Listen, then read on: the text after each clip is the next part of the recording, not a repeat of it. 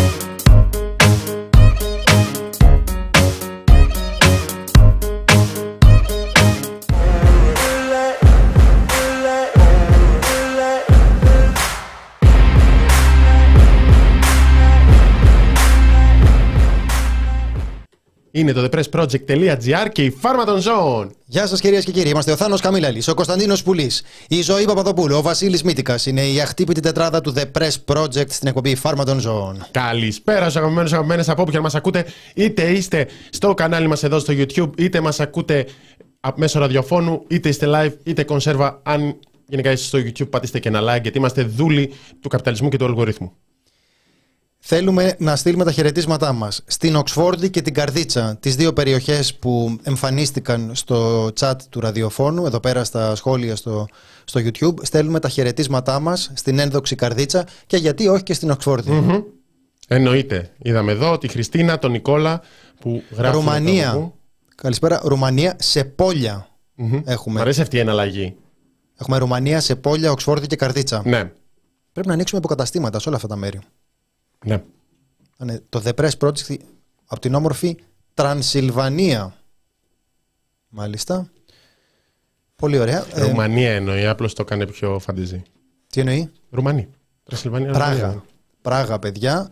Θάνο Ζακετούλα Τρέλα. Έτσι με πολιτικά σχόλια ξεκινάμε. Εντάξει, εντάξει. εντάξει. Λοιπόν, ε, Θάνο. Παρακαλώ. Υπάρχει κάποια είδηση με την οποία θα ήθελες να ξεκινήσεις που αφορά ενδεχομένως την ιδιωτική Βεβαίως. σου ζωή. Να ξεκινήσουμε, βάζουμε μια ιεράρχηση στις ειδήσεις. Χρόνια πολλά στη μητέρα μου, χρόνια πολλά μαμά. Να ζήσεις μανούλα και, χρόνια πολλά. Μεγάλη να γίνεις με άσπρα μαλλιά. Εντάξει, άσπρα είναι, αλλά ναι. Καταλαβαίνετε ότι όλη η εκπομπή θα είναι εορταστική. Έχει γενέθλια η μαμά του θανου Μμμ. Οπότε.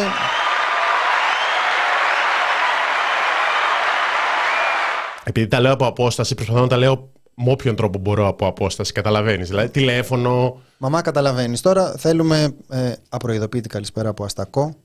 Αφήστε ρε παιδιά να πούμε. τα Έρχομαι, χρόνια έρχομαι. πολλά. Πλησιάζω και Χριστούγεννα. Λοιπόν, α, έρη... Ναι.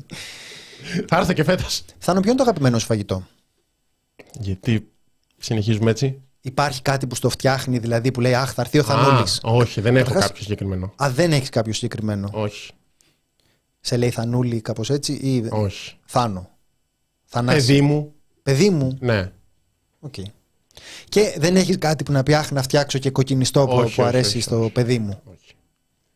Μάλιστα. Έχω αλλάξει πάντως διάφορα γούστα ενώ στις ε, γεύσεις. Π.χ. δεν- μ' αρέσουν πολύ τα γεμιστά. Ενώ παλιότερα; Παλιότερα με τίποτα. Έλα, ρε Θάνο. Εγώ και με παλιότερα, πιπεριά. Παλιότερα μόνο ντομάτα. Είναι κάτι τέτοιες αλλαγές. εγώ παλιότερα μπορούσα να φάω μπάμιες. Τώρα πια με τίποτα. Ωραία. Τώρα που δώσαμε τις πολύ σημαντικές πληροφορίες, περάσουμε σιγά σιγά στην επικαιρότητα. Αχ, η επικαιρότητα. Ε, ευχαριστούμε τον Νίκο για τα ε, 10, ευρώ, 10 ευρώ. Ρίχτε λεφτά με πρόφαση μαμά Θάνου Άντε. Ε, δεν ξέρω. Πώς να το Έβαλε πω ζακέτα άλλο για να αυτό. την ευχαριστήσει ο Θάνος. ζακέτα.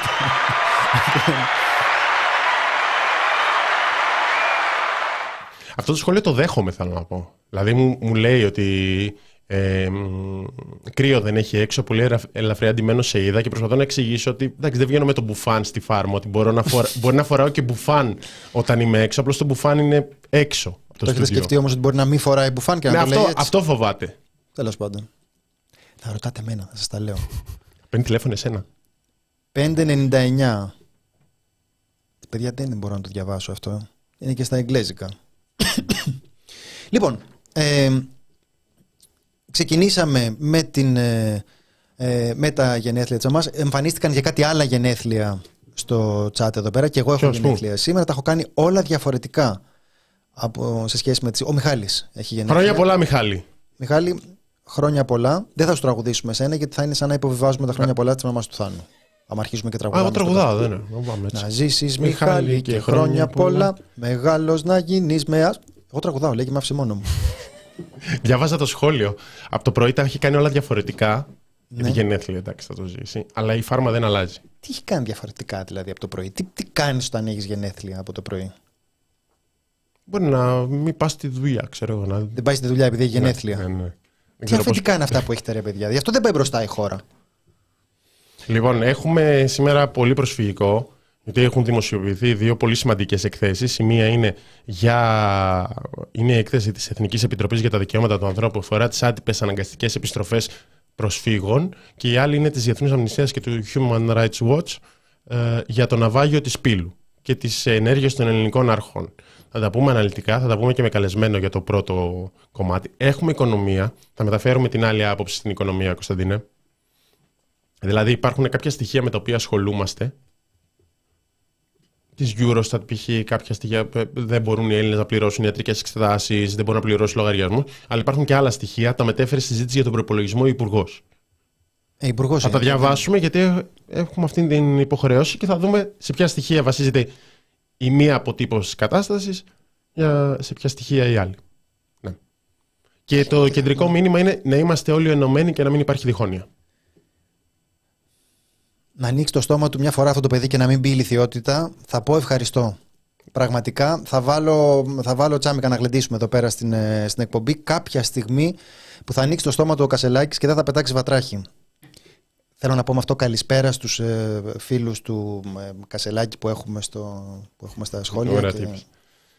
Αυτό θέλω να πω. Λοιπόν, Να, να ξεκινήσουμε να πούμε δύο λόγια πριν να κανουμε Μμμ. την, ε, την συνέντευξη. Να πούμε δύο λόγια για την ε, έκθεση της Εθνικής Επιτροπής για τα Δικαιώματα του, του ανθρώπου.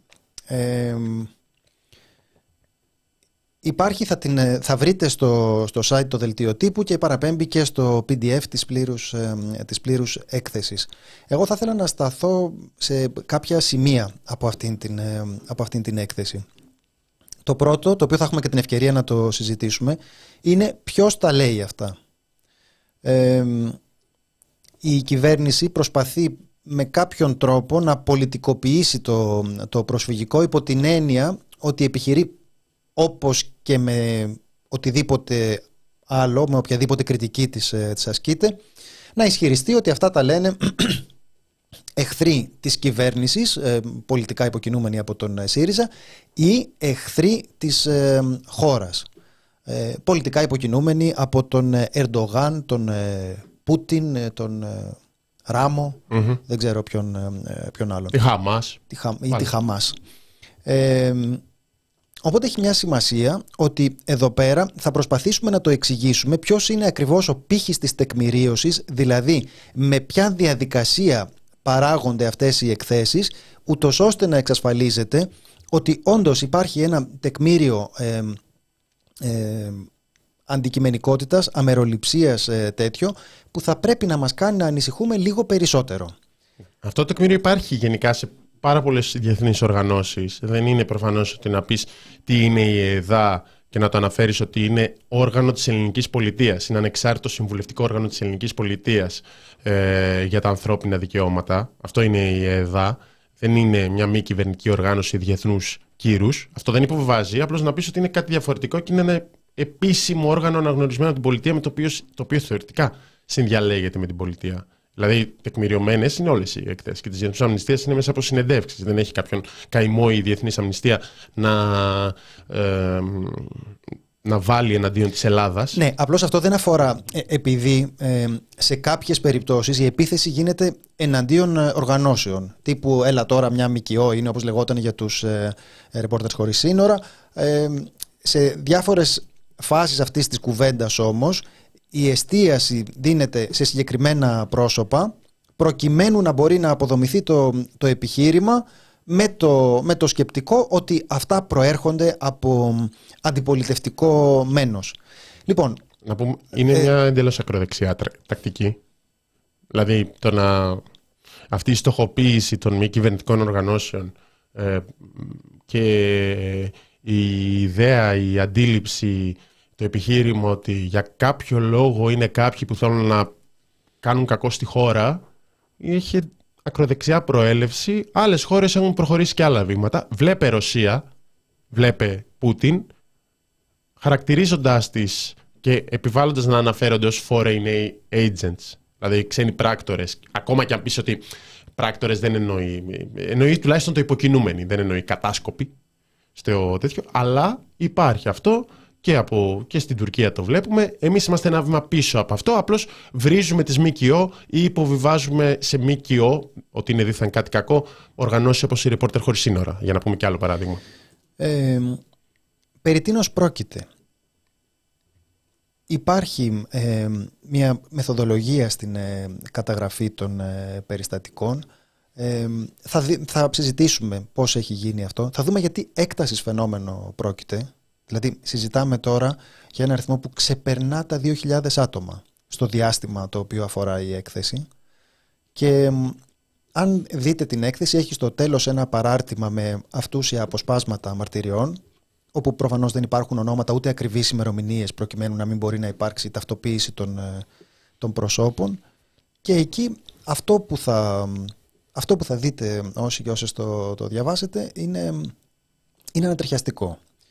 Γιατί μπορούμε να κάνουμε μια κουβέντα αν θα τις λέμε ατυπ, σε επιστροφές, πώς, πώς λέγονται, επιστροφές, καταστροφές, επαναπροωθήσεις ή, ή θανάση μπορούμε να τις, ε, να τις λέμε. Άτυπες αναγκαστικές επιστροφές. Ο λόγος που δεν τις λέμε επαναπροωθήσεις είναι ο εξής ότι δεν περιλαμβάνει μόνο επαναπροωθήσεις.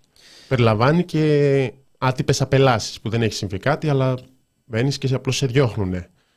Είναι πιο συμπεριληπτικός δηλαδή.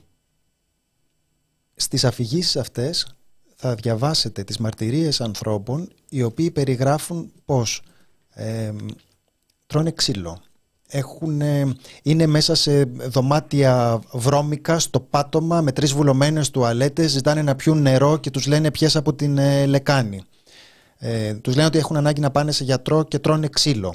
Αρνούνται να γδυθούν και τρώνε ξύλο.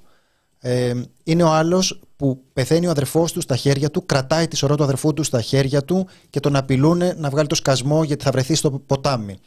Έχει λεπτομερείς αναφορές για το πώς τους βάζουν σε βάρκες και τους ε, στέλνουν πίσω ή πώς, πού τους βρίσκουν, πώς ε, ε, τους παίρνουν, ποιοι, με τι διακριτικά. Είναι αυτές οι, απίθανες ή αδιανόητες αφηγήσεις ότι είναι άνθρωποι με πολιτικά, οι οποίοι σηκώνουν ένα τηλέφωνο και έρχονται, έρχονται αστυνομικοί, είναι με κυνηγετικέ καραμπίνες. Είναι με περίπου στρατιωτικές σχολές, χωρίς ε, στολές, ε, χωρίς ε, διακριτικά επάνω. Και αυτό που συμβαίνει είναι ότι τους παίρνουν, τους παίρνουν τα έγγραφα. Είναι ο άλλος που τους λέει: Περιμένω να δώσω συνέντευξη. Έχω ραντεβού για συνέντευξη για το άσυλό μου. Είναι, ανάμεσα σε αυτούς είναι πρόσωπα στα οποία έχει ήδη χορηγηθεί άσυλο. Ε, είναι, είναι πρόσωπα τα οποία έχουν καταθέσει έτοιμα. Τίποτα από αυτά δεν παίζει ρόλο. Τίποτα δεν παίζει ρόλο. Είναι μια περιοχή ε, ανομίας, ουσιαστικής ανομίας, όχι ανομίας ε, τύπου επικοινωνιακά παιχνίδια με τα εξάρχεια. Είναι μια περιοχή πραγματικής ανομίας. Οι άνθρωποι αυτοί δεν προστατεύονται από τον νόμο.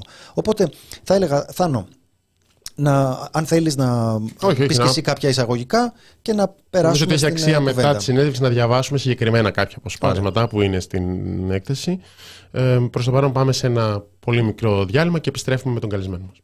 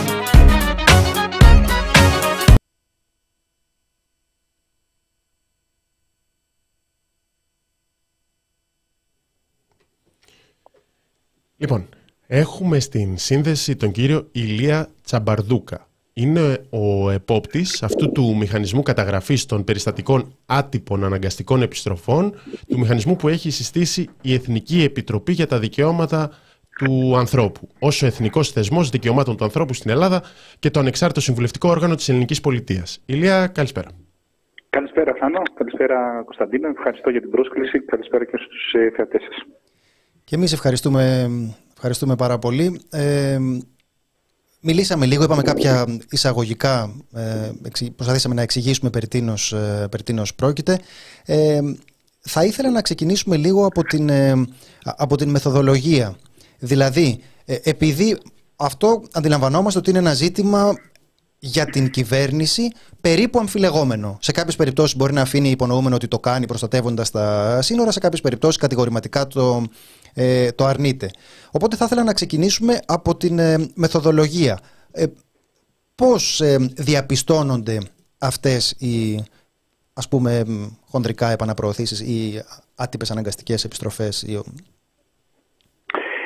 ναι, ευχαριστώ για την ερώτηση. Λοιπόν, κοιτάξτε, ε, ο, ο μηχανισμός καταγραφής περιστατικών άτυπων αναγκαστικών επιστροφών έχει ως σκοπό την καταγραφή μαρτυριών μέσα από προσωπικές συνεντεύξεις με τα μεταφερόμενα θύματα. Δεν, δεν έχει τη δυνατότητα να, να, ε, να διερευνά ε, επί των συγκεκριμένων αναφορών. Αυτό το οποίο κάνει είναι ότι έρχεται σε επαφή μέσω των, των οργανώσεων της κοινωνίας των πολιτών, οι οποίες ε, στις οποίες τα φερόμενα θύματα προσφεύγουν, ε, ε, στις υπηρεσίες των οποίων προσφεύγουν τα φερόμενα θύματα, όταν ε, οι οργανώσεις διαπιστώνουν ότι μέσα από τις συνεντεύξεις που ε, λαμβάνουν ε, ότι υπάρχουν άνθρωποι οι οποίοι ισχυρίζονται ότι έχουν πέσει θύματα ε, περιστατικών άτυπων αναγκαστικών επιστροφών, ενημερώνονται για την ύπαρξη του, του μηχανισμού και ε, οργανώνεται μια συνέντευξη για την καταγραφή ε, της, ε, της μαρτυρίας τους.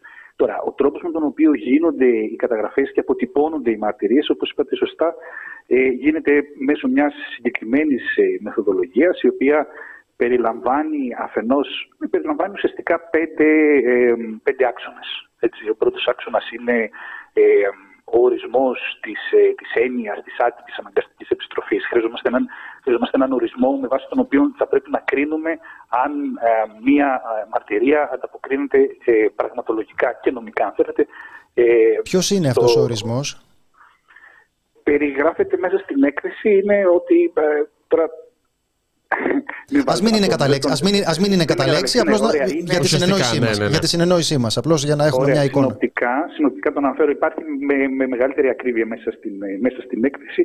Είναι κάθε περίπτωση α, ε, άτυπης απομάκρυνσης, ε, άτυπης απέλασης ε, πολιτών τρίτων χωρών από την ελληνική επικράτεια ε, σε, σε τρίτες ε, χώρες που μπορεί να, ε, να, να οδηγήσει σε παραβίαση της αρχής της επαναπρόθεσης χωρίς να δίνεται στα, ε, στους, ε, στους πολίτες τρίτων χωρών δυνατότητα να καταφύγουν σε ένδικα μέσα ε, ή σε διαδικασίες ε, κατορισμού του καθεστώτος ε, διεθνούς προστασίας, χοντρικά.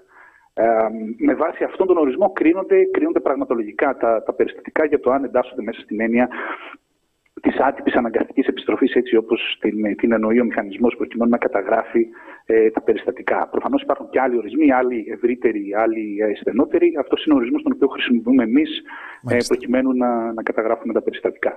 Ε, ο δεύτερος ε, ε, ο δεύτερος άξονας της της μεθοδολογίας μας είναι η, η προσωπική συνέντευξη. Όλες οι καταγραφές γίνονται με, με, μέσω προσωπικών συνεντεύξεων που διενεργούν η καταγραφή των, των μελών του μηχανισμού καταγραφής με τα μεταφερόμενα θύματα. Προφανώς με την μεσολάβηση διερμηνέων για να διασφαλίζεται η εκατέρωθεν κατανόηση. Ε, ο τρίτος άξονας είναι η συνένεση, η ενημερωμένη συνένεση από τα, ε, των φερόμενων θυμάτων για την καταγραφή των, ε, των μαρτυριών τους. Ε, ο τέταρτος άξονας είναι η, ότι η καταγραφή. Μπορώ να ρωτήσω κάτι για την ε, ναι. συνένεση; Ναι, ναι. Ε, Υποθέτω ότι σε κάποιες περιπτώσεις η απόσπαση αυτής της ε, συνένεσης έχει εντελώς ουσιαστικό περιεχόμενο με την έννοια ότι θα υπάρχει φόβος σε ανθρώπους οι οποίοι έχουν περάσει βασανιστήρια, ακόμη και με την εντελώς τυπική έννοια. Δηλαδή έχουν ε, ε, υποστεί εξευτελιστική μεταχείριση, έχουν γδύθει, ε, τους έχουν γδύσει, τους έχουν ληστέψει, τους έχουν ε, ξυλοφορτώσει. Συνεπώς είναι πάρα πολύ λογικό ότι θα υπάρχει φόβος και αναρωτιέμαι πώς λειτουργεί το κομμάτι αυτό της, της συνένεσης, αν δηλαδή υπάρχουν περιπτώσεις όπου κάποιος μπορεί να ανησυχεί για το αν θα ήθελε να μιλήσει ή υπό ποιους όρους θα μπορούσε να μιλήσει, πώς προστατεύεται ας πούμε η, ανωνυμία του ή πώς προστατεύεται ότι δεν θα υπάρχουν ε, εκδικητικές συνέπειες. Ε, Α πούμε, στις ε, μαρτυρίες αυτές ε, παρατήρησα ότι προφανώς δεν υπάρχουν ονόματα, αλλά δεν υπάρχουν ούτε καν και οι ημερομηνίες αυτές που θα μπορούσαν να οδηγήσουν σε μια ταυτοποίηση των ε, προσώπων. Θέλεις να μας πεις λίγο πώς γίνεται ναι. αυτή η, η συζήτηση για το αν κανείς ε, αποφασίζει να μιλήσει και υπό ποιους όρους; Ναι, βέβαια σίγουρα υπάρχουν περιστατικά όπου τα θεωρούμενα θύματα αρνήθηκαν ε, να, να, να παρέχουν τη συγκεκριμένη συνένεση και έτσι προφανώς καταλαβαίνετε ότι δεν μπόρεσε να προχωρήσει η διαδικασία καταγραφής της μαρτυρίας τους ακριβώς για τους για τους λόγους του οποίους αναφέρεται. Από φόβο, από, από φόβο, αν θέλετε, ε, ότι μπορεί ε, αυτό να επηρεάσει ενδεχόμενα έτοιμα ασύλου, από φόβο ε, ενδεχόμενης αντεκδίκησης, από φόβο επαναβίωσης ενός ε, τραύματος ε, κλπ. Ε, το, το, οι, οι συνενέσεις είναι πάντοτε με βάση ένα συγκεκριμένο περιεχόμενο το οποίο έχει ο μηχανισμός καταγραφής και, ε, και το οποίο γνωστοποιεί στα, ε, στα φερόμενα ε, θύματα και με βάση αυτήν την ενημέρωση, με βάση αυτήν την, την πληροφόρηση τα, τα θύματα αποφασίζουν από μόνο τους αν επιθυμούν να, να καταγραφεί η, η μαρτυρία τους για τους σκοπούς της, του μηχανισμού καταγραφής και η αποστολή αυτών των στοιχείων, της φόρμας καταγραφής δηλαδή, στον, ε, στο μηχανισμό καταγραφής. Στον μηχανισμό καταγραφής. Το να μιλήσουν είναι χωριστό κομμάτι. Μπορεί κανείς να μιλήσει, δηλαδή να πει δεν θα ήθελα να συμπεριληφθεί αυτό στην, ε, ε, στην έκθεση. Θα σας πω. Ε, στον μηχανισμό καταγραφής τα, ε, οι, οι μαρτυρίε, οι φόρμες καταγραφής έρχονται ανωνυμοποιημένες. Ακριβώς προκειμένου να μην ε, υπάρχει κίνδυνος αποκάλυψης της ταυτότητας αυτών των, ε, των προσώπων. Οι οργανώσεις οι οποίες είναι μέλη του μηχανισμού καταγραφής και κάνουν τις καταγραφές και κάνουν τις ε, συναντεύξει για την καταγραφή των μαρτύριων, έχουν, ε, αυτές αρχιοθετούν το, το έντυπο συνένεση και αυτές έχουν το, το, γνωρίζουν τα, τα, τα, προσωπικά στοιχεία, τα πλήρη προσωπικά στοιχεία ε, των ανθρώπων αυτών. Εξάλλου είναι εξυπηρετούμενοι από αυτές τις οργανώσεις σε ένα ευρύ φάσμα ε, υπηρεσιών από νομικές υπηρεσίες, ψυχοκοινωνικές ε, κλπ. Ε, η, ο τέταρτος άξονας του, του μηχανισμού καταγραφής, του, της μεθοδολογίας του μηχανισμού καταγραφής, είναι η ενιαία φόρμα καταγραφής. Η ενιαία φόρμα καταγραφής έχει ένα ελάχιστο περιεχόμενο, το οποίο πρέπει πάντοτε να πληρείται, προκειμένου μια καταγραφή να εισέλθει στον μηχανισμό και να οριστικοποιηθεί. Επομένως, αν ένα πρόσωπο δεν επιθυμεί να, ε, να, να, να περιγράψει τα γεγονότα τα οποία ισχυρίζεται ότι έζησε στο, στον ελάχιστο βαθμό που απαιτεί η, η φόρμα καταγραφής, η καταγραφή αυτή της μαρτυρίας δεν θα ε, περιληφθεί στον μηχανισμό καταγραφής. Άπαξ και πληρεί αυτό το μήνυμο του περιεχομένου, θα καταγραφεί. Αν υπάρχουν πράγματα τα οποία δεν θέλει να μοιραστεί μαζί μας, αλλά δεν είναι ούτως ή άλλως το μήνυμο το οποίο εμείς απαιτούμε για να θεωρήσουμε μια καταγραφή ότι μπορεί να μπει στο σύστημα του μηχανισμού καταγραφής, προφανώς μπορεί να αρνηθεί να μοιραστεί παραπάνω πληροφορίες ε, μαζί μας. Εμείς θέλουμε ένα ελάχιστο περιεχόμενο για να θεωρήσουμε ότι μια μαρτυρία έχει πληρεί ελάχιστα επίπεδα αξιοπιστίας. Άρα, όταν λέτε ότι στην έκθεση ότι είναι μαρτυρίες για 50 περιστατικά άτυπων αναγκαστικών επιστροφών, που κατά τους ισχυρισμούς των φερόμενων θυμάτων συνέβησαν μεταξύ Απριλίου του 20 Οκτωβρίου 22. Το συνολικό πλήθος των φερόμενων θυμάτων σε αυτά τα περιστατικά ανέρχεται κατελάχιστον, γράφει η έκθεση, σε 2.157 άτομα. Αυτό το κατελάχιστον είναι από αυτά τα οποία εσείς θεωρούσατε βάσει των συγκεκριμένων κριτηρίων και ότι τα, δεν φοβήθηκαν να καταθέσουν. Οπότε αυτό το κατελάχιστον είναι όχι απλώς είναι αυτούς που βρήκατε Διορθώστε με αν κάνω λάθος, γιατί είναι όπως το διάβασα εγώ. Ε, mm Αυτούς που βρήκατε.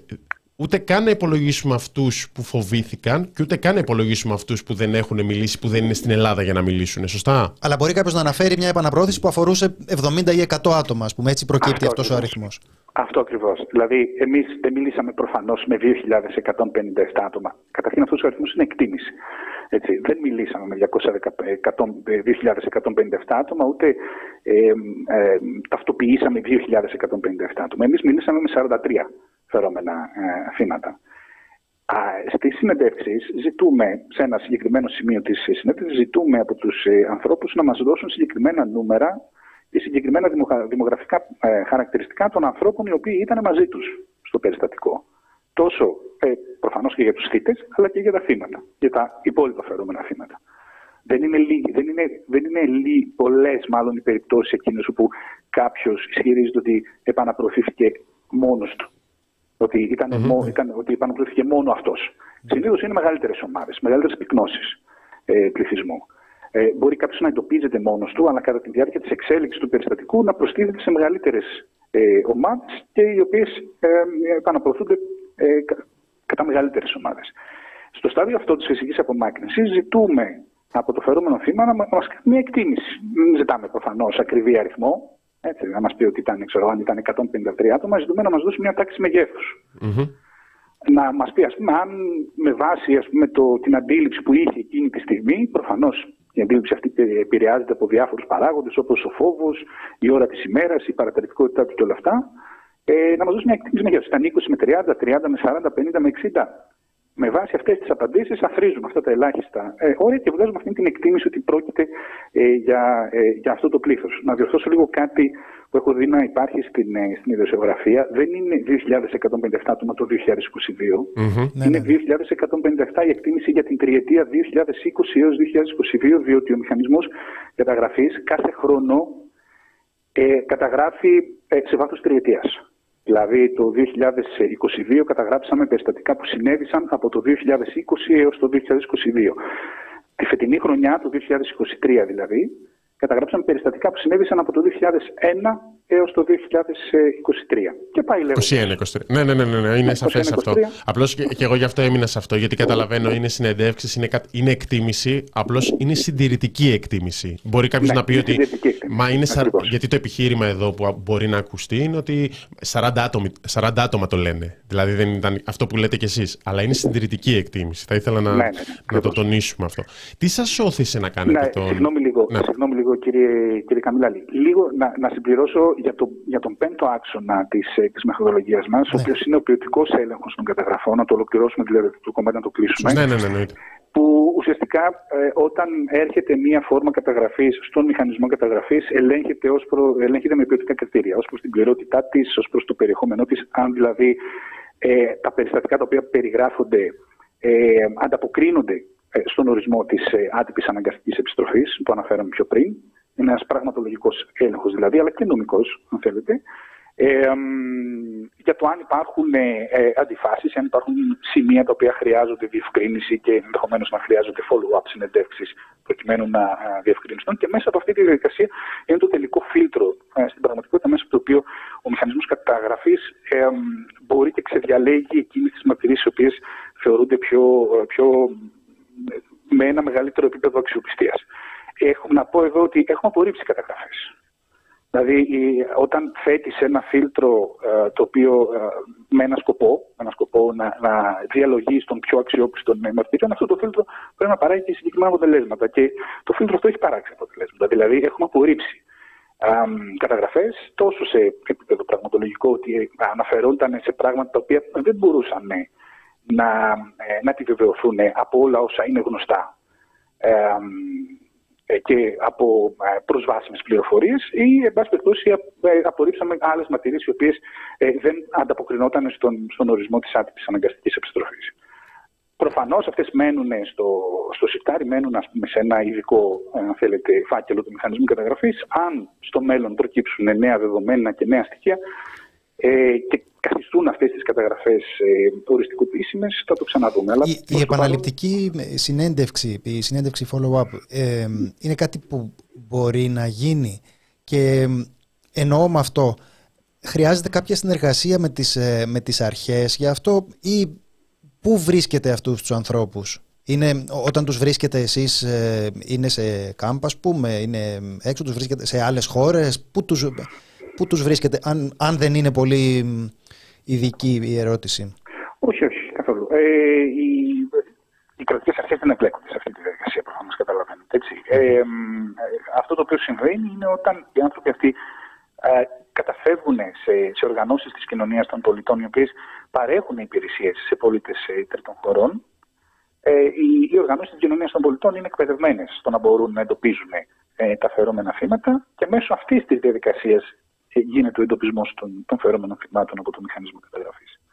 Υπάρχουν άνθρωποι που βρίσκονται στην Ελλάδα, μέσα από επανειλημμένες προσπάθειες να, ε, να επανέλθουν στην Ελλάδα όπως ισχυρίζονται και ε, κάποια στιγμή το πέτυχαν. Κάποιοι άλλοι βρίσκονται σε άλλες χώρες γιατί έχουν προχωρήσει σε, σε άλλες χώρες. Κάποιοι άνθρωποι βρίσκονται πίσω στην Τουρκία γιατί ισχυρίζονται ότι έχουν επαναπροωθηθεί.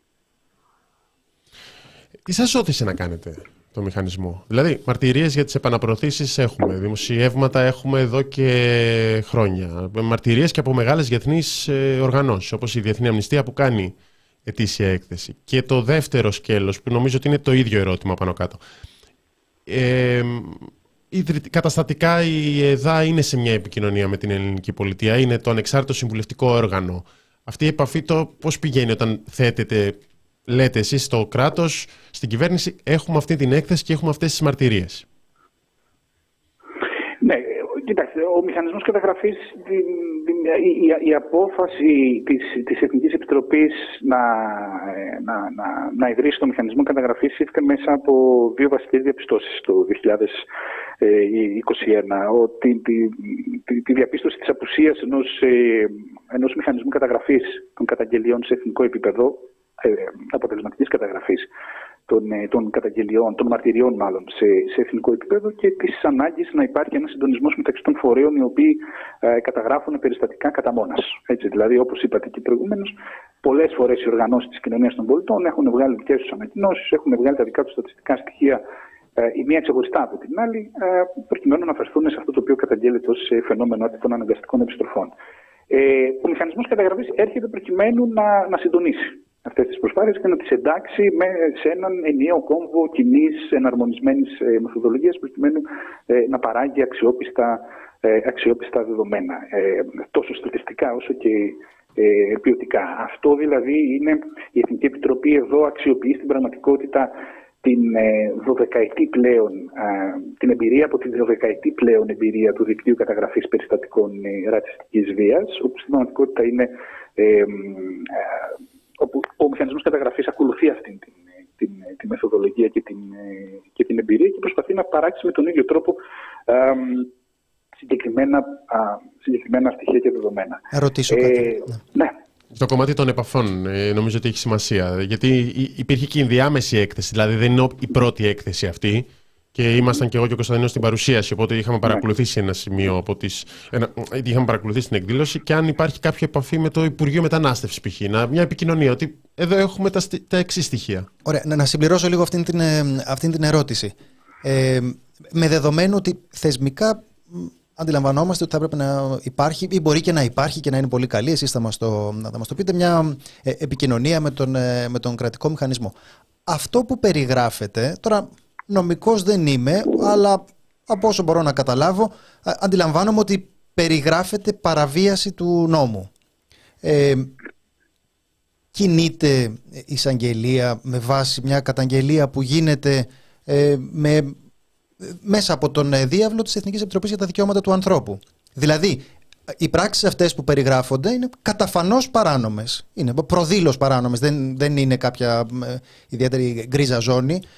Οπότε υπάρχει μια κινητοποίηση των ε, μηχανισμών του κράτους που να λέει ότι εδώ πέρα έχουμε καταγγελία παραβίασης του, του νόμου, σοβαρής μάλιστα. Ναι, εδώ θεωρητικά ένα δημοσίευμα να το κάνουμε εμείς και μετά μπορεί να καλέσει κάποιος αγγελέα και να πει δώσε μου τα στοιχεία για να ερευνήσω την υπόθεση. Εσείς ως Εθνική Επιτροπή να δείτε. Προφανώς η Εθνική Επιτροπή για τα Δικαιώματα του Ανθρώπου, όπως είπατε πριν, είναι το ανεξάρτητο συμβουλευτικό όργανο της ελληνικής πολιτείας σε ζητήματα ανθρωπίνων δικαιωμάτων και είναι και ο εθνικός θεσμός για τα ανθρώπινα δικαιώματα ε, στην Ελλάδα, ε, ο οποίος λειτουργεί με βάση τις αρχές των Παρισίων ε, του, του Οργανισμού Ηνωμένων Εθνών. Και μάλιστα είναι διαπιστευμένος θεσμός με, με καθεστώς Α. Έτσι, που σημαίνει πλήρης συμμόρφωση με τις τις αρχές των Παρισίων σε σε ανάδειξη του αποτελεσματικού της ρόλου και, και, και, και της ανεξαρτησίας της.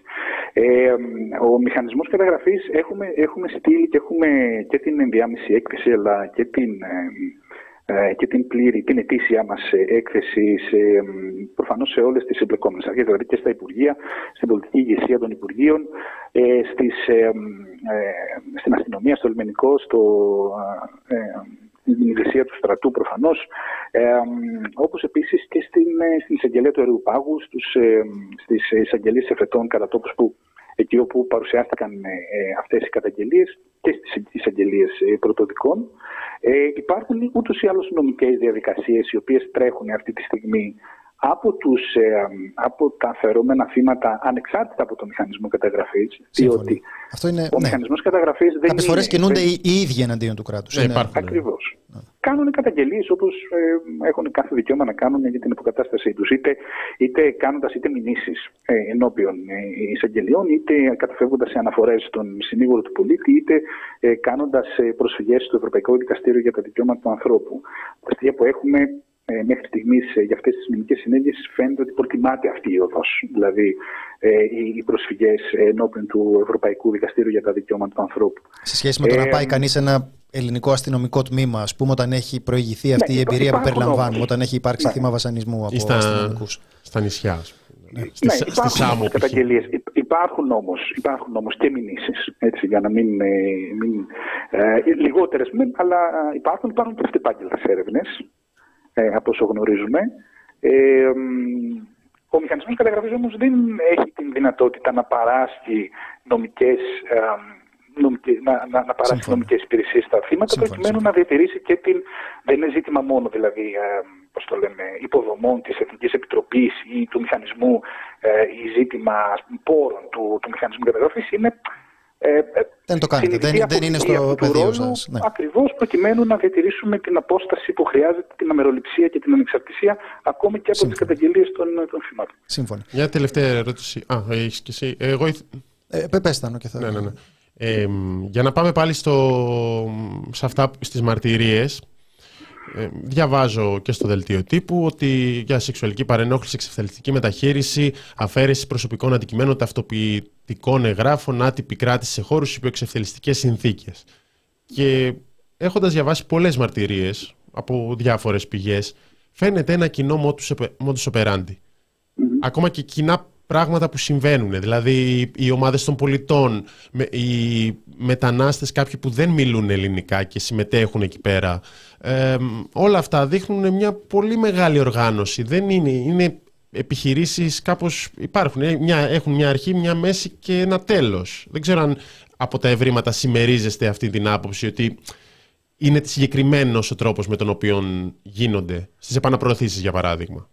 Ναι, αν θέλετε, αυτή ήταν και η μεγαλύτερη πρόκληση αυτής της έκθεσης. Να μπορέσουμε να, να αποτυπώσουμε σε μια, α, σε μια κόλλα χαρτί έτσι, τα χαρακτηριστικά των, ε, το, του φαινομένου έτσι όπως προκύπτει από τις μαρτυρίες. Έτσι, να, όχι, όχι απλά και μόνο με τα λόγια των θυμάτων, αλλά να μπορέσουμε να, να, να κάνουμε αφαίρεση από αυτά τα οποία λένε τα φερόμενα θύματα με τα δικά τους λόγια και να τα εντάξουμε σε μια ε, συστηματική, ε, σε μια εικόνα έτσι, συστηματικότητας, ε, ε, σε μια εικόνα που δίνει το βάθος αυτών των, ε, των επιχειρήσεων του, ε, και τις υποδομές, ε, αν θέλετε, αυτών των επιχειρήσεων, τη χρήση συγκεκριμένων υλικοτεχνικών μέσων, της, τη χρήση συγκεκριμένων α, χώρων, συγκεκριμένες προδιαγραφές, ε, την ανάγκη να τραφεί αυτός ο πληθυσμός, γιατί αυτό είναι ένα πάρα πολύ σημαντικό, αν θέλετε, σι- σημείο ανείχνευσης των, ε, των, ε, των, των περιστατικών, το οποίο δεν αναδεικνύεται και πάρα πολύ. Και εμείς εδώ θα το θα φροντίσουμε να το αναδείξουμε, γιατί αυτό αφήνει ίχνη. Έτσι, και είναι, είναι χαρακτηριστικός ο τρόπος με τον οποίο εμ, προκύπτει αυτή η διατροφική επιμελητία από, την, από τον διαμεριασμό τροφίμων ουσιαστικά τα οποία φέρουν μαζί τους τα θύματα από, την, από το στάδιο του, ε, του εντοπισμού. Αμ, δηλαδή υπάρχει μια, μια, ε, κα- φέρεται να υπάρχει μια, εν πάση περιπτώσει, ε, σπουδή για να, για να εξοικονομηθούν πόροι. Έτσι, μια διαχείριση πόρων στην πραγματικότητα που προκύπτουν από αυτές τις ε, επιχειρήσεις, το οποίο, αν θέλετε, είναι και, δείχνει και το, ε, και το εύρος και την, τη σπουδή και, την, και τη, ε, τη φροντίδα με την έννοια της, ε, του σχεδιασμού έτσι, για αυτές τις Ποι- Ποιοι κάνουν τις ε, συνεντεύξεις, σε τι ειδικεύονται, ποιο είναι, ποιο είναι το background των ανθρώπων που κάνουν αυτές τις ε, ε, συνεντεύξεις; Είναι ε, το background, των, το, τον- το, ουσιαστικά το background των, των οργανώσεων οι οποίες ε, προσφέρουν, το, ε, προσφέρουν αυτές τις υπηρεσίες. Δηλαδή ε, οι, οι οργανώσεις της κοινωνίας των πολιτών οι οποίες προσφέρουν νομικές υπηρεσίες, α, ψυχοκοινωνικές ε, υπηρεσίες, ιατρικές υπηρεσίες. Α, είναι άνθρωποι οι οποίοι είναι δικηγόροι, γιατροί, κοινωνικοί επιστήμονες, ε, ψυχολόγοι, ε, και όλες αυτές οι ειδικότητες που σχετίζονται ουσιαστικά με την ε, διαχείριση του, του προσφυγικού και του μεταναστευτικού. Μπορεί να είναι οτιδήποτε από αυτά, δηλαδή είναι άνθρωποι που ε, μπορεί να προέρχονται. οι οποίοι έχουν αυτό, αυτό το background, το, το, το επαγγελματικό και εκπαιδεύονται από το μηχανισμό καταγραφής πάνω στην ε, μεθοδολογία του. Η, η εποπτεία η δική σας ε, σε τι συνίσταται; Έχει να κάνει δηλαδή με την ε, ε, αξιολόγηση αυτή για την οποία μιλούσαμε πιο πριν ή είναι κάτι ακόμη πιο ε, σε επίπεδο πιο άμεσης ε, διαχείρισης ε, κατά τη διενέργεια των συνεντεύξεων; Εγώ στις συνεντεύξεις δεν είμαι πάνω. Δηλαδή, οι συνεντεύξεις διενεργούνται από το προσωπικό των, των οργανώσεων, οι οποίες είναι μέλη του μηχανισμού, οι οποίες έχουν και την ευθύνη διεξαγωγής των συνεντεύξεων και μάλιστα τι διεξάγουν με τους δικούς τους πόρους. Δεν, δεν χρησιμοποιούνται πόροι από την Εθνική Επιτροπή για τα Δικαιώματα του Ανθρώπου, ούτε πόροι από τον ε, Μηχανισμό Καταγραφής. Ε, ο λόγος για τον οποίο ε, εγώ προσωπικά ως επόπτης δεν εποπτεύω, δηλαδή δεν εποπτεύω τις καταγραφές με την έννοια του της, ε, πραγματικού χρόνου μου ότι είμαι εκεί, είναι για να μην εμπλέκομαι μέσα στη διαδικασία της της καταγραφής, προκειμένου να εξασφαλιστεί και η ανωνυμία του, του θύματος, αλλά και η ε, η εφαρμογή της μεθοδολογίας έτσι όπως ε, έχει για την, την ευθύνη για την εφαρμογή της μεθοδολογίας έχει ο καταγραφέας ο οποίος έχει διαπιστευτεί από την οργάνωση και έχει εκπαιδευτεί από τον μηχανισμό καταγραφής. Μάλιστα.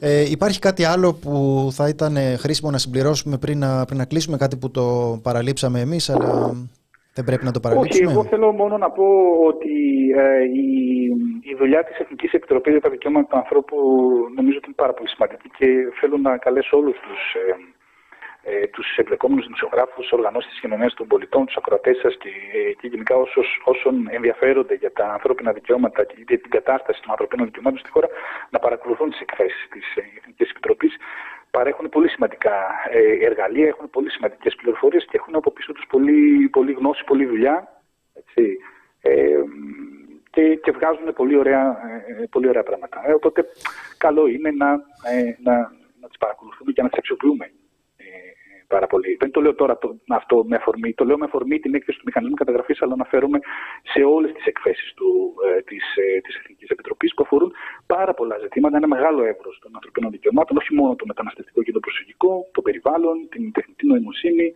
ε, τα κοινωνικά και ασφαλιστικά ε, δικαιώματα, τους υπερασπιστές ανθρωπίνων δικαιωμάτων και την κατάστασή τους. Ε, και πάει λέγοντα. Μάλιστα. Ευχαριστούμε πάρα πολύ για τη συζήτηση. Να είστε καλά. Ευχαριστώ και εγώ. Να είστε καλά κι εσείς. Ήταν ο κύριος Ηλίας Τσεμπαρδούκας, επόπτης του Μηχανισμού Καταγραφής της ΕΕΔΑ για τις ε, άτυπες αναγκαστικές επιστροφές. Θα μου επιτρέψεις να διαβάσω ένα ναι, ναι, ναι. απόσπασμα μιας ε, μαρτυρίας. Είναι απόσπασμα μαρτυρίας ακατάγραφου, ανεντόπιστου, άλλη φορά ατόμου Συριακής Ιθαγένειας με σωματική αναπηρία, τόπος εντοπισμού πλησίων της Ορεστιάδας κοντά στο χωριό Πρωτοκλήση, αριθμός επιστραφέντων άνω των 100. Έχω αναπηρία στο αριστερό μου χέρι. Δεν μπορώ να το χρησιμοποιήσω από τον Αγκώνα μέχρι την Παλάμη λόγω βομβαρδισμού στη Συρία. Ο αδερφός μου αρρώστησε και δεν μπορούσε να προχωρήσει, γι' αυτό αποχωριστήκαμε από τους υπόλοιπους και ζητήσαμε βοήθεια. Κλείσει τον αριθμό 112. Μας ανάγκασαν με τη βία και ξυλοδαρμούς να μπούμε σε βαν περίπου 20 άτομα, στιβαγμένοι μέσα στο βαν, χωρίς φως και χωρίς φρέσκο αέρα. Ο αδερφός μου άρχισε να δυσκολεύεται ακόμη πιο πολύ να αναπνεύσει. Κρατούσα τον αδερφό μου στην αγκαλιά μου όταν άκουσα τον επιθανάτιο ρόγχο του. Του φώναξα εκράμ, εκράμ, ένιωσα το σώμα του να βαραίνει και ο αδερφός μου έπεσε νεκρός από την αγκαλιά μου. Απελπισμένος, προσπαθήσα να του κάνω τεχνητές αναπνοές μέσα στο βαν, ενώ φώναζα για βοήθεια. Λίγα λεπτά μετά το βαν σταμάτησε και οι ένστολοι που οδηγούσαν το βαν μας έβγαλαν με τη βία από το βαν, συμπεριλαμβανομένου εμού και του νεκρού αδερφού μου. Ξάπλωσα τον νεκρό αδερφό μου στο χώμα, απελπισμένος, ζητώντας βοήθεια. Ήρθε ένας από τους κρατούμενους αυτοβούλος και αφού τον εξέτασε μου είπε ότι πιθανόν έχει πεθάνει από συντορική αιμορραγία. Οι ελληνικές αρχές είδαν τον αδελφό μου νεκρό στο χώμα, αλλά δεν έκαναν τίποτα για τη μεταφορά του έστω και τώρα στο νοσοκομείο. Σέρνοντας με μια κουβέρτα τη σωρό του αδερφού μου, αναγκάστηκα να περπατήσω μέχρι την όχθη του ποταμού. Κατάλαβα ότι ξεκίνησε η επιχείρηση επαναπρόθεση μας στην Τουρκία. Κατά τη διάρκεια όλης της επιχείρησης, από την αποβίβαση από το βαν μέχρι την επαναπρόθεση στο ποτάμι, είδα αστυνομία, σώματα ασφαλείας και στρατό. Κάποιοι φορούσαν μαύρα ρούχα, κάποιοι πράσινα με ελληνική σημαία στο μανίκι, κάποιοι στρατιωτικά, κάποιοι οπλοφορούσαν. Υπήρχε ομάδα μεταξύ μας, ε, οι Σύριοι τους λέγαμε μισθοφόρους, αφού είναι πολίτες που μιλούν αραβικά και είχαν καλυμμένα τα πρόσωπα. Έμοιαζε να είναι επικεφαλής ένας ε, γεροδεμένος. Ε, είχε τέιζερ, έπαιρνε, έπαιρνε οδηγίες από ασύρματο. Ε, και συνεχίζει, όταν έμαθαν ότι ο αδερφός μου πέθανε, με συμβούλεψαν αφενός να μην αφήσω τη σωρό γιατί αλλιώς θα πεταχτεί στο ποτάμι, αφετέρου να με υπάκουω γιατί αλλιώς κινδυνεύει η ζωή μου. Θα, ότι θα με πετάξουν στο ποτάμι. Μετά ήρθε ο μάλλον επικεφαλής της ομάδας και είπε στους άλλους μισθοφόρους να ρίξουν το πτώμα στο ποτάμι. Επέμεινα ότι θέλω τον αδερφό μου να τον πάρω μαζί μου στην Τουρκία και εκείνος μου είπε να φύγω και στη συνέχεια με κτύπησε με ξύλο στο κεφάλι, πλάτη, πόδι. Φώναξε δύο άλλους μισθοφόρους και μου είπε να με σύρουν, ενώ ο επικεφαλής με απείλησε με το όπλο στο κεφάλι και μου είπε να γονατίσω και συνέχισε να με χτυπάει με το ξύλο. Ήμουν σε σοκ, αλλά συνέχισα να επιμένω να πάρω ίδιο στη σωρό του αδερφού μου.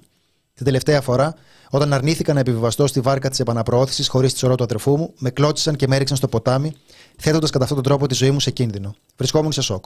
Κολύμπησα και στη συνέχεια, όταν μπόρεσα να πατήσω και πάλι, άρχισα να φωνάζω και να ζητάω τη σωρό του αδερφού μου. Όταν έφτασα στην τουρκική πλευρά, ήταν περίπου μεσάνυχτα και παρέμεινα εκεί κάποιες ώρες μαζί με άλλους από τους επιστραφέντες. Δήλωσα τι είχε γίνει και ότι αγνοεί το ισορρό του αδερφού μου σε κάποιο Τούρκο στρατιώτη και σε έτερο άτομο. Περπάτησα μέχρι την Αδριανούπολη χωρίς τα ρούχα μου, χωρίς χρήματα και χωρίς κινητό και στη συνέχεια πήρα ταξί για την Κωνσταντινούπολη. Ε, διαβάστε, την, ε, διαβάστε την έκθεση, διαβάστε τις ε, μαρτυρίες στο τέλος. Εγώ θέλω να πω ένα πράγμα μόνο, ότι αυτό γίνεται στο όνομά μας. Ότι η επίσημη ελληνική πολιτική των επαναπροωθήσεων, γιατί οι επαναπροωθήσεις είναι επίσημη ελληνική πολιτική, έχει την κάλυψη του ελληνικού κράτους, ε, γίνεται με τη συνδρομή ε, ένστολων, συνεπώς ε, γίνεται από ανθρώπους οι οποίοι λαμβάνουν διαταγές για να το, για να το κάνουν αυτό, ε, που θα πει ότι χωρίς να, χωρίς να θέλω να δραματοποιήσω αυτό που λέμε ακόμη περισσότερο από όσο κάνει η αφήγηση ενός ανθρώπου που το, που το έζησε, ε, είμαστε συνυπεύθυνοι με έναν τρόπο για αυτές. Δεν τις, ε, ε, δεν τις επιδιώξαμε, δεν τις ε, ζητήσαμε, δεν ψηφίσαμε τους κρατικούς αξιωματούχους που τις αποφασίζουν και που τις φέρνουν εις πέρας, αλλά συμβαίνουν στην επικράτεια της χώρας μας και έχει μια σημασία να μπορέσει κανείς να, να χωνέψει το γεγονός ότι αυτό συμβαίνει από το ελληνικό κράτος ε, και ότι αυτή είναι η ευθύνη που πέφτει στους δικούς μας ε, ώμους. Πρώτα να το λέμε και μετά να ζητάμε να σταματήσει. Θάνο.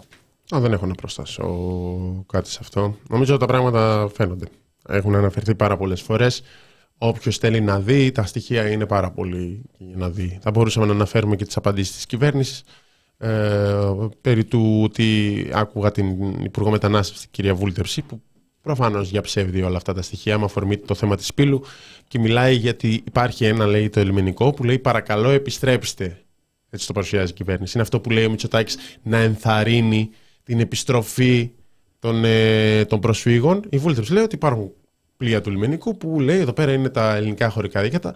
Παρακαλώ επιστρέψτε πίσω. Αυτή είναι η καινούργια απάντηση της κυβέρνησης. Έχουμε ακούσει πάρα πολλές. Θα το, ε, θα το βάλουμε, παιδιά, στο, θα βάλουμε το link να το, να το δείτε. Πάμε να πούμε λίγο για την ε, πύλη. Ναι, θα υπάρχει στην περιγραφή κάτω το βίντεο από τη σελίδα της, ε, της ΕΔΑ η πλήρης ε, έκθεση. Ε, για την πύλο. Λοιπόν, στην πύλο... σε ένα ναι. όχι εντελώς διαφορετικό θέμα. Μιλάμε πρακτικά για το ίδιο θέμα. Μιλάμε για, το, για την ίδια πολιτική και, στην, και στο ναυάγιο της πύλου. Για πολιτική που παράγει νεκρούς, μιλάμε αυτή τη στιγμή.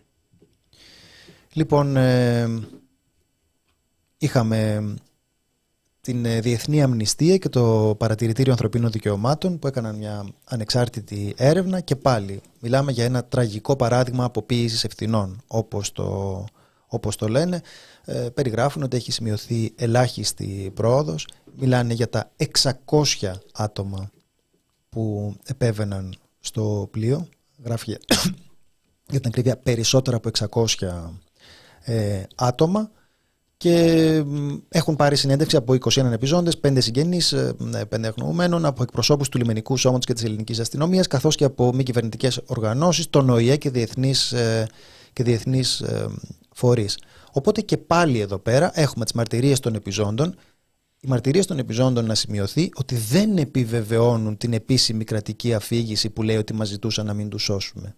Αντιθέτως, οι άνθρωποι αυτοί ήταν στα χέρια του ελληνικού λιμενικού, η ζωή τους ήταν στα χέρια του ελληνικού λιμενικού και το λιμενικό ή η χώρα μας, η τιμημένη μας χώρα, τους πρόδωσε και τους έστειλε στο θάνατο. Αυτή είναι με λίγα λόγια η ιστορία και συζητάμε τώρα, θυμάστε που συζητούσαμε για αυτή την ε, διερεύνηση που, που γίνεται από τον αυτοδικείο που θα, που θα εξέταζε τις ε, καταγγελίες; Να πούμε, ε, ο συνήγορος του πολίτη το στείλε πίσω γιατί δεν δέχτηκε το λιμενικό να κάνει την εσωτερική του έρευνα.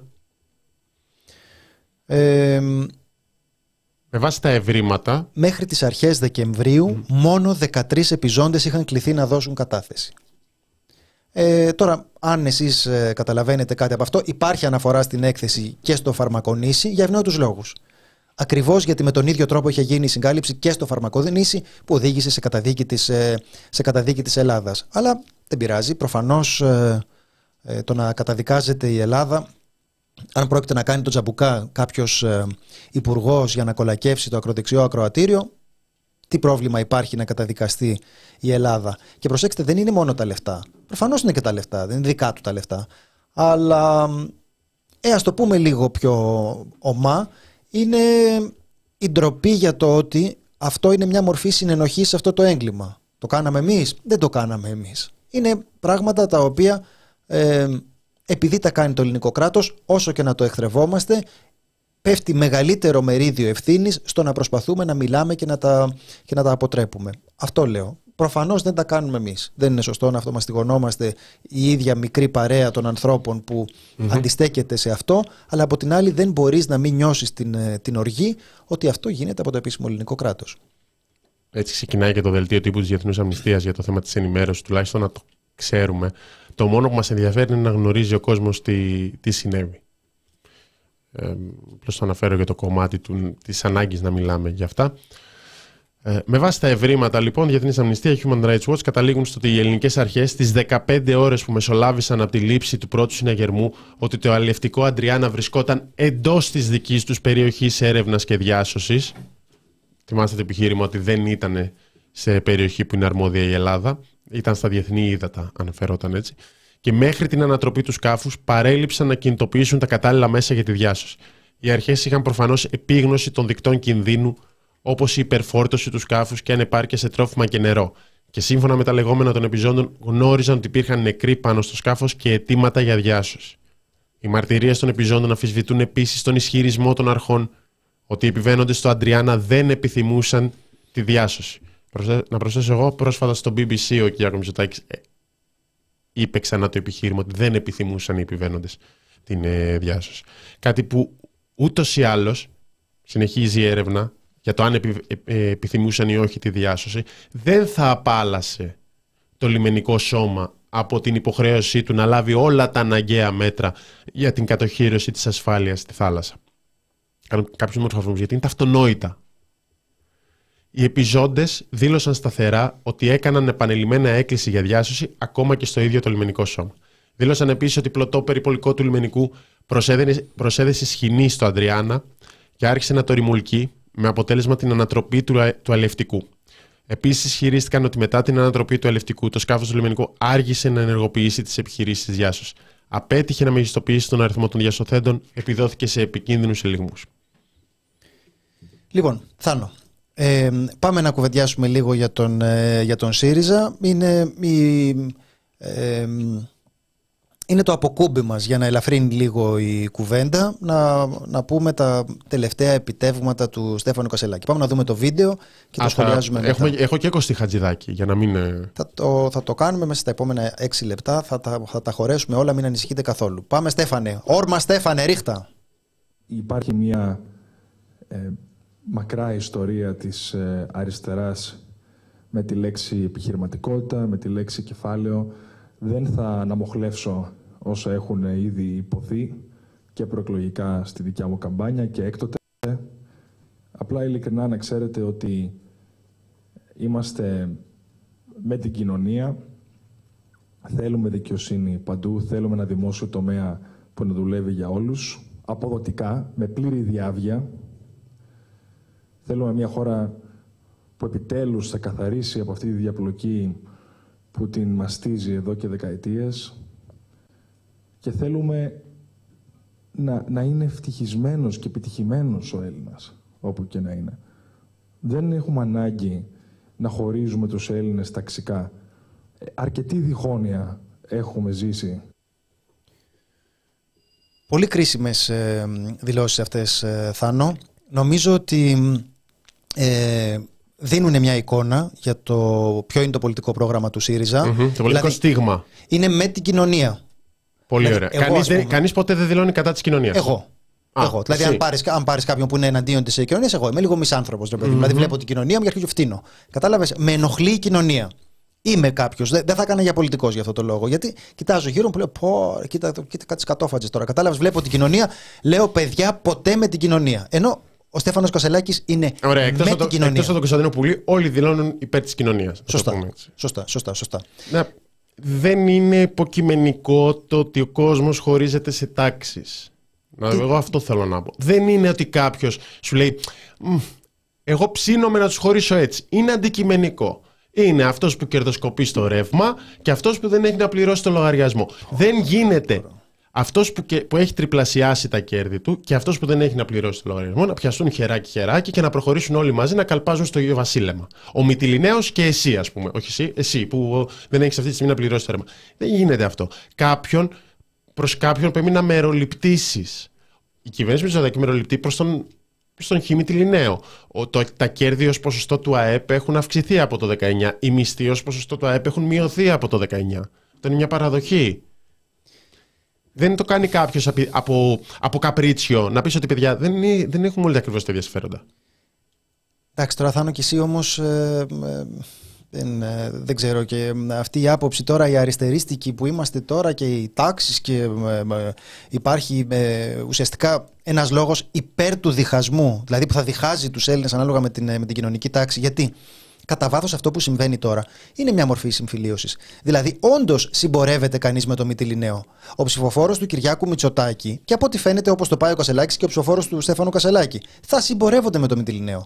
Θα λένε, Εγώ είμαι κατά του διχασμού. Δεν θέλω να διχάζονται με βάση την κοινωνική τους τάξη οι Έλληνες. Θέλω όλοι μαζί να, να πολεμήσουμε για το καλό της Ελλάδας. Και είχε και την άλλη πολύ κρίσιμη δήλωση που θέλει τον Έλληνα ευτυχισμένο. Εδώ πάλι, εντάξει, εγώ δεν μπορώ την, ε, αυτή η η τοξική θετικότητα, καταλάβετε αυτό, με το να είναι ευτυχισμένο και ευτυχισμένος με τη στοιχεία. Χίλιες φορές δυστυχία. Από το να σου χαμογελάει ο Κασελάκης με τη δυστυχία. Αλλά αντιλαμβάνεστε ότι αυτό είναι ένα πολιτικό πρόγραμμα. Δηλαδή, εγώ συμφωνώ μαζί σου ότι οι άνθρωποι χωρίζονται αντικειμενικά από το ότι ο ένας διπλασιάζει το, το λογαριασμό και παίρνει ένα χιλιάρικο την ημέρα, ενώ ο άλλος δεν μπορεί να πληρώσει το λογαριασμό. Αυτό αντικειμενικά τους χωρίζει, αλλά δεν έχει τόσο μεγάλη σημασία το τι συμβαίνει αντικειμενικά. Γιατί αν ο άλλος υποκειμενικά θέλει να ταυτιστεί με το, μι- με το Μητυλινέο και να υπερασπιστεί τα, τα συμφέροντα του Μητυλινέου ψηφίζοντας τον ε, Κυριάκο Μητσοτάκη, που ο Μητυλινέος μας είπε ότι είναι ίσως ο καλύτερος πρωθυπουργός που θα μπορούσε να μας λάχει στη ζωή μας, αυτός αποκτά προφανώς μια ε, στράτευση στη ζωή του στο πλευρό του Μητυλινέου. Τι να τον κάνεις τώρα, Να του πεις ότι έχει άδικο, έχει. Αλλά τι να τον κάνεις, έτσι, είναι, έτσι είναι αυτά. Δηλαδή, ουσιαστικά όλος ο μηχανισμός της προπαγάνδας λειτουργεί προκειμένου να μπορεί να γίνει αυτό το πράγμα. Αντικειμενικά αυτοί οι δύο άνθρωποι να χωρίζονται από το ότι ο ένας. Ε, παίρνει ένα χιλιάρικο την ημέρα για να σου αυξάνει το ρεύμα και εσύ δεν μπορείς να το πληρώσεις. Αλλά τώρα το πώς το βιώνει κανείς υποκειμενικά είναι πολύ πιο πολύπλοκο. Οπότε δίκιο έχει και ο Στέφανος. Απλώς να είναι σαφές το πολιτικό του πρόγραμμα. Να μας πει. Εγώ είμαι με τον άνθρωπο, θέλω να είναι ευτυχισμένοι όλοι. Που είναι, ξέρω εγώ, κάτι καλομήρα, δεν ξέρω, Στέφανος Ξενάκης. Είναι κάπως έτσι, ρε παιδί μου, ως πολιτική δήλωση τώρα ότι. Ναι. είμαι- Απλώς όταν έχεις να πάρεις πολιτικές αποφάσεις, όλα αυτά είναι πάρα πολύ ωραία. Όχι στη διχόνοια. Και εμένα δεν μου αρέσει πάρα πολύ. Δεν θα μ' άρεσε η διχόνοια, παιδί μου. Θα ήθελα πολύ, μόνο θετικά συναισθήματα. Έχεις να πάρεις μια απόφαση. Τι θα κάνεις με το ρεύμα; Εκεί σε εκείνη την απόφαση πρέπει κάποιον να ωφελήσεις και κάποιον να δυσαρεστήσεις. Δεν έχεις. Είναι πολύ συγκεκριμένη. Από, ποια, από τη μία μεριά είναι μια συγκεκριμένη ομάδα. Θες να το λέμε κοινωνική ομάδα, να μην το πούμε τάξη, γιατί ακούγεται πολύ ε, της παλαιάς αριστεράς. Ε, και από την άλλη είναι μια άλλη ομάδα. Όταν πάρεις αυτή την απόφαση, όπως το βλέπω εγώ έτσι ταπεινά, κάπου θα, κάπου θα μπαντάρεις. Όπως και να το κάνουμε. Θες να πεις ότι δεν υπάρχουν τάξεις; Καλά, εντάξει, λέγει ό,τι θες. Παράδειγμα τώρα, μια που ασχολούμαστε πολύ, για πάρα πολλά πράγματα και επειδή όλο αυτό είναι σε συνέδριο για την επιχειρηματικότητα και πάλι δεν έχουν τα ίδια συμφέροντα οι μικρές επιχειρήσεις με τις μεγάλες επιχειρήσεις. Οι μεγάλες επιχειρήσεις διαφημίζονται από τον κύριο Σκρέκα π.χ. Οι μικρές επιχειρήσεις κλείνουν. Και θέλει η κυβέρνηση στοχεύει να τις κλείσει για να πάνε να γίνουν υπάλληλοι στις μεγαλύτερες. Ή δεν ξέρω εγώ τι να κάνουν. Γιατί το σχέδιο Πισαρίδη λέει να μειωθούν κατά 50%. Και στις μικρές επιχειρήσεις, δηλαδή το ότι πας στην επιχειρηματικότητα δεν είναι ανάγκη, δεν είναι δεδομένο ότι επειδή είμαι σε κύκλο για την επιχειρηματικότητα, την οποία λέει ότι είναι εχθρεύεται η αριστερά, ε, θα, θα πρέπει να μιλήσω για το κεφάλαιο. Υπάρχουν μικρές επιχειρήσεις που γενικά δεν είναι το κεφάλαιο. Δεν είναι, πάλι το, δεν είναι το ίδιο. Ε, Θάνο, επειδή καταλαβαίνω την ε, αριστερίζουσα αυτή ανάλυση, θα ήθελα πριν να κλείσουμε να πούμε και την, είχαμε υποσχεθεί ότι θα δώσουμε βήμα στην απέναντι ε, πλευρά, θα δώσουμε βήμα στον Κωστή Χατζηδάκη, επειδή εμείς γκρινιάξαμε, γκρινιάξαμε μία, γκρινιάξαμε δύο, γκρινιάξαμε τρία και ο κόσμος δεν μπορεί και δεν πληρώνει και δεν κάνει και δεν δείχνει, αλλά επιτέλους να ακούσουμε και τη φωνή του Κωστή Χατζηδάκη να μας λέει ε, την, ε, την άλλη πλευρά, παιδιά. Και αυτό θα εμφυσίσει και μια αισιοδοξία. Ε, δηλαδή τώρα που είστε μέσα στην ε, Μύρλα, αυτό που, που έχετε πάθει, που δεν ξέρετε τι να, τι να κάνετε, που, που πάνε τα τέσσερα ας πούμε, Ακούστε λίγο Κωστή Χατζηδάκη. Mm-hmm. Πάμε θάνο, πάμε θάνο. Κλείνοντας, περνώντας από ΣΥΡΙΖΑ σε Χατζηδάκη, ε, 10 δευτερόλεπτα. Έχει κάνει έτοιμο ο ΣΥΡΙΖΑ για τα τέμπη να καταθέσουν ε, 7 υπουργοί της Νέας Δημοκρατίας. Ένα. Δύο. Έχουν βγάλει μια πολύ σωστή ανακοίνωση οι εργαζόμενοι του Κόκκινου για την υπόθεση της απομάκρυνση εισαγωγικά της απολύσης της ε, Ευγενίας Λουπάκη, συναδέλφου. Κωστής Χατζηδάκης πατριωτικό μας καθήκον να ανεβάσουμε την Ελλάδα ψηλότερα. Αυτό κυρίως ήθελα να το πούμε, το διάλεξα εγώ για να εκνευρίσω τον πουλί, επειδή ξεκινάει με το πατριωτικό καθήκον. Ακούτε πατρίδα. Κάποιος έχει πιάσει πάλι. είναι αυτό το. Μίλησε για τον προπολογισμό Υπουργός της Εθνικής Οικονομίας. Συζητήκε ότι ο προπολογισμός είναι κάτι πάρα πολύ σημαντικό. Αναφέρθηκε σε στοιχεία της Eurostat, της Ευρωπαϊκής Επιτροπής, τις δηλώσεις επιβράβευσης και τις εκτιμήσεις του επικεφαλής του Eurogroup και του ΟΟΣΑ, των οίκων αξιολόγησης για τα μεγέθη της οικονομίας. Και λες, Μάλιστα. Ωραία, λέει, έχω στοιχεία να σας παρουσιάσω για το πώς, πόσο η ελληνική οικονομία είναι σε πολύ καλή θέση. Όχι σαν τα, όπως τα είπε ο ίδιος, ΣΥΡΙΖΑ Stats. Πολύ αποτυχημένο λογοπαίγνιο να πω εγώ που δίνουν την εικόνα ότι η Ελλάδα τα τελευταία χρόνια είναι διεθνές παράδειγμα καταστροφής. Και είναι πάλι αυτό που λέμε. Δηλαδή, εμείς παρουσιάζουμε αυτές τις στατιστικές. Λέμε, ξέρω εγώ, αυτά που, που συζητούσαμε τις τελευταίες φορές, αυτά που είπαμε και στην ανασκόπηση για την οικονομία. Ξέρω εγώ, πότε τελειώνει το μηνιάτικο, σε ποιο σημείο του μήνα τελειώνει το μηνιάτικο, πόσοι αναβάλουν ιατρικά έξοδα, πόσοι δεν μπορούν να πληρώσουν τους λογαριασμούς τους. Αυτά τι είναι, προπαγάνδα δεν, ε, εδώ δεν λέει Ερντογάν, εδώ είναι προπαγάνδα του ΣΥΡΙΖΑ. ΣΥΡΙΖΑ. Κλασική ΣΥΡΙΖΑ τώρα. Εμείς θα τα πούμε, δεν θα τα πούμε αυτά. Κατευθείαν από τα non-paper του Μαξίμου, του, της ε, Κουμουντούρου. Ναι. Και ξεκινάει να πει τα δικά του στοιχεία. Στην πρώτη συνεδρία του Eurogroup που πήγα, ο πρόεδρος Πασκάλ Ντόναχιου μίλησε για την πολιτική της κυβέρνησης Μητσοτάκη ως παράδειγμα επιτυχίας στην Ευρώπη και ως ευχάριστη έκπληξη όλα τα τελευταία χρόνια. Άλλο κογκρέσο μας βρήκε από εκεί. Δηλαδή, από τη μία μεριά έχεις στοιχεία της Eurostat για το αν μπορεί ο άλλος να πληρώσει το ρεύμα. Για, την, ε, για τις εξετάσεις, για, την, ε, για τις ώρες εργασίας, μπλα μπλα. Και άλλο ξεκινάει και σου λέει: πήγα, πήγα πρώτη φορά στο Eurogroup και μου δίναν μπράβο. Και μου είπαν ότι δεν το περιμένανε. Δηλαδή, όταν το κοιτάς τον Μητσοτάκη, σου φαίνεται πολύ χαζός. Αλλά μετά τον βλέπεις εκεί πέρα πρωθυπουργό και λες: Ρε, τι παλικάρι είναι αυτό. Και μου είπαν πολύ καλά λόγια. Αυτά είναι τώρα που λέει ο Υπουργός, που είναι ε, απέναντι στο λαϊκισμό των ε, στατιστικών που παρουσιάζει ε, η κριτική προς την κυβέρνηση, που λέει αν ο άλλος μπορεί να πληρώσει ρεύμα, αν μπορεί να πληρώσει το σούπερ μάρκετ του. Αυτό είναι λαϊκισμός. Αυτό που λέμε τώρα, που πάει ο άλλος και, και λέει είδα, στη γειτόνισσα στη, είδα τη γειτόνισσα στη στάση και μου είπε μπράβο, αυτό είναι πραγματικά τα στοιχεία που θέλουμε. Άκουσα την κυρία Λαγκάρτ, μίλησε δημόσια με τα πιο θετικά λόγια για την πολιτική μας απέναντι στο τραπεζικό σύστημα. Τέσσερα δις κέρδη το τραπεζικό σύστημα. Να προσθέσω μια χαρά. Με τα χρυσά λόγια θα μιλάει η Λαγκάρτ. Δηλαδή και αυτές μέσα από τις προμήθειες ένα μεγάλο μέρος. Ε, διάβασα στον Economist το τάδε άρθρο. Συνεχίζει. Ε, μίλησε με διθυραμβικά λόγια ο επικεφαλής του ΟΟΣΑ για το πτωχευτικό πλαίσιο που υπάρχει στην Ελλάδα. Ε, τι άλλο έχει, τι άλλο έχει. Τρίτη η Ελλάδα στην αύξηση των επενδύσεων αλλά και σε σχέση με τις άμεσες ξένες επενδύσεις ρεκόρ 20 ετίας. Τρίτος υψηλότερος βαθμός ανάπτυξης στην Ευρωζώνη. Θυμάστε τι λέγαμε παιδιά για τις, ε, για τις επενδύσεις, ε; τι καλές ποιοτικές επενδύσεις που είναι το Airbnb. Είναι καταπληκτικές η πορεία των επενδύσεων, δηλαδή είναι όλες παραγωγικές επενδύσεις. Ο Σιμίτης τα έλεγε αυτά. Λοιπόν. Αύξηση, νούμερο ένα στην αύξηση των εξαγωγών.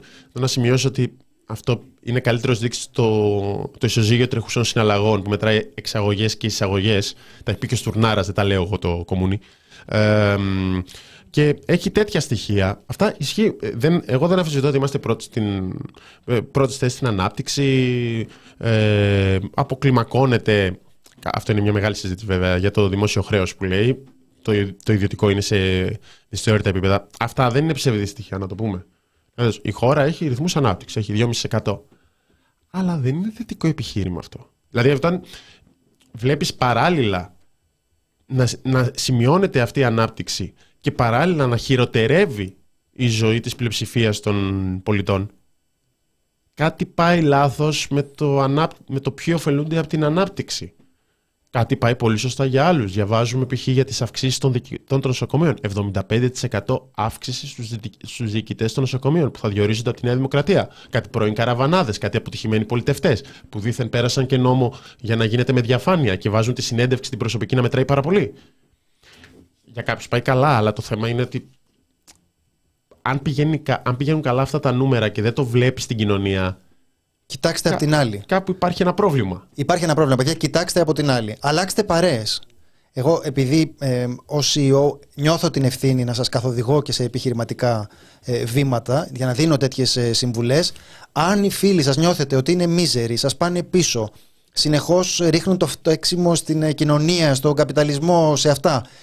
Συναναστραφείτε δυναμικούς ανθρώπους που κοιτάζουν με αισιοδοξία το μέλλον, ξυπνάνε νωρίς το πρωί, γυμνάζονται και είναι έτοιμοι να μασίσουν σίδερα. Καταλάβατε, αυτό είναι το ζήτημα.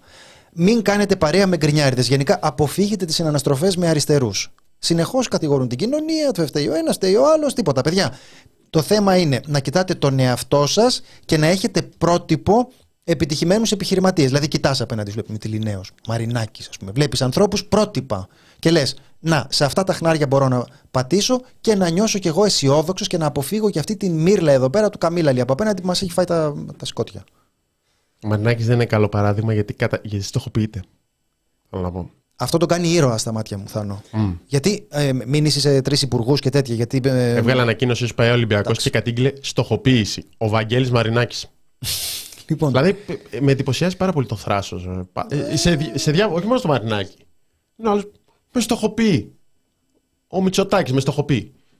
Ναι, ωραία. Τον κόσμο, του, τον κόσμο του Ολυμπιακού. Λοιπόν. Να ευχαριστήσουμε για τις δωρεές. Τα είδα τα σχόλια. Ε, Απλώς καταλαβαίνετε ότι ήταν η συνέντευξη. Ε, πήραμε και ένα εικοσάρικο. Για μένα, επειδή είμαι Αριανός. Να πω. Και ένα τώρα η Μαριάννα, γιατί είμαστε μια όαση. Ναι. Είμαστε, το πιστεύω κι εγώ. Νιώθω, νιώθω κάπως. Ε, Αυτά τα, αυτά τα 20 ευρώ που είναι για μένα επειδή είμαι Αριανός, τσέπη, ξέρεις. Δεν είναι. Γιατί εγώ που, εγώ που με... τώρα παίρνετε τα ίδια για την ανεξάρτητη δημοσιογραφία. Και... Ναι. Γιατί εγώ που είμαι όαση πρέπει να τσεπώσω τώρα αυτά τα, τα τελευταία. ε, ευχαριστούμε πάρα πολύ. Εντάξει, το, τα βλέπουμε. Ήταν το θέμα το, το, το, των προσφύγων, το οποίο θα βγει και ξεχωριστά και πιο ειδικά. Και με τις εκθέσει, οι εκθέσεις θα υπάρχουν και σε link στο YouTube πέρα από το site για να τις βρείτε εύκολα. Εγώ θα συνεχίζοντας να μιλάω για τον εαυτό μου. Ε, να, δείτε την, ε, ναι, να δείτε την εκπομπή χθες για, τα, για τα τέμπη. Μας μίλησε η πρόεδρος του Συλλόγου Θυμάτων των Τεμπών, η κυρία Καριστιανού, και η, εκ των δικηγόρων, συνήγορος τριών, δικηγόρος τριών από τις οικογένειες θυμάτων, η πρόεδρος της Ψηλής Ελευθερίας, η κυρία Ζωή Κωνσταντοπούλου.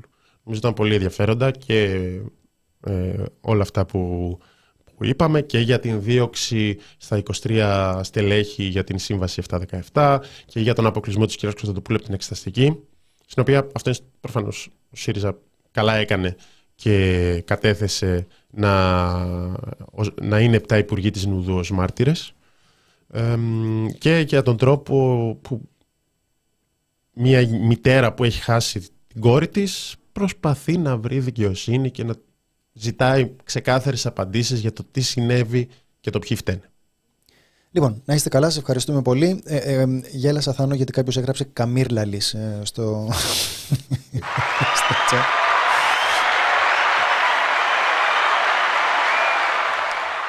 Να είστε καλά και να κάνετε υπομονή μέχρι αύριο. Κουράγιο. Αύριο θα είμαστε πάλι μαζί το μεσημέρι 2 και 10 εδώ. Φιλάκια. Γεια σας.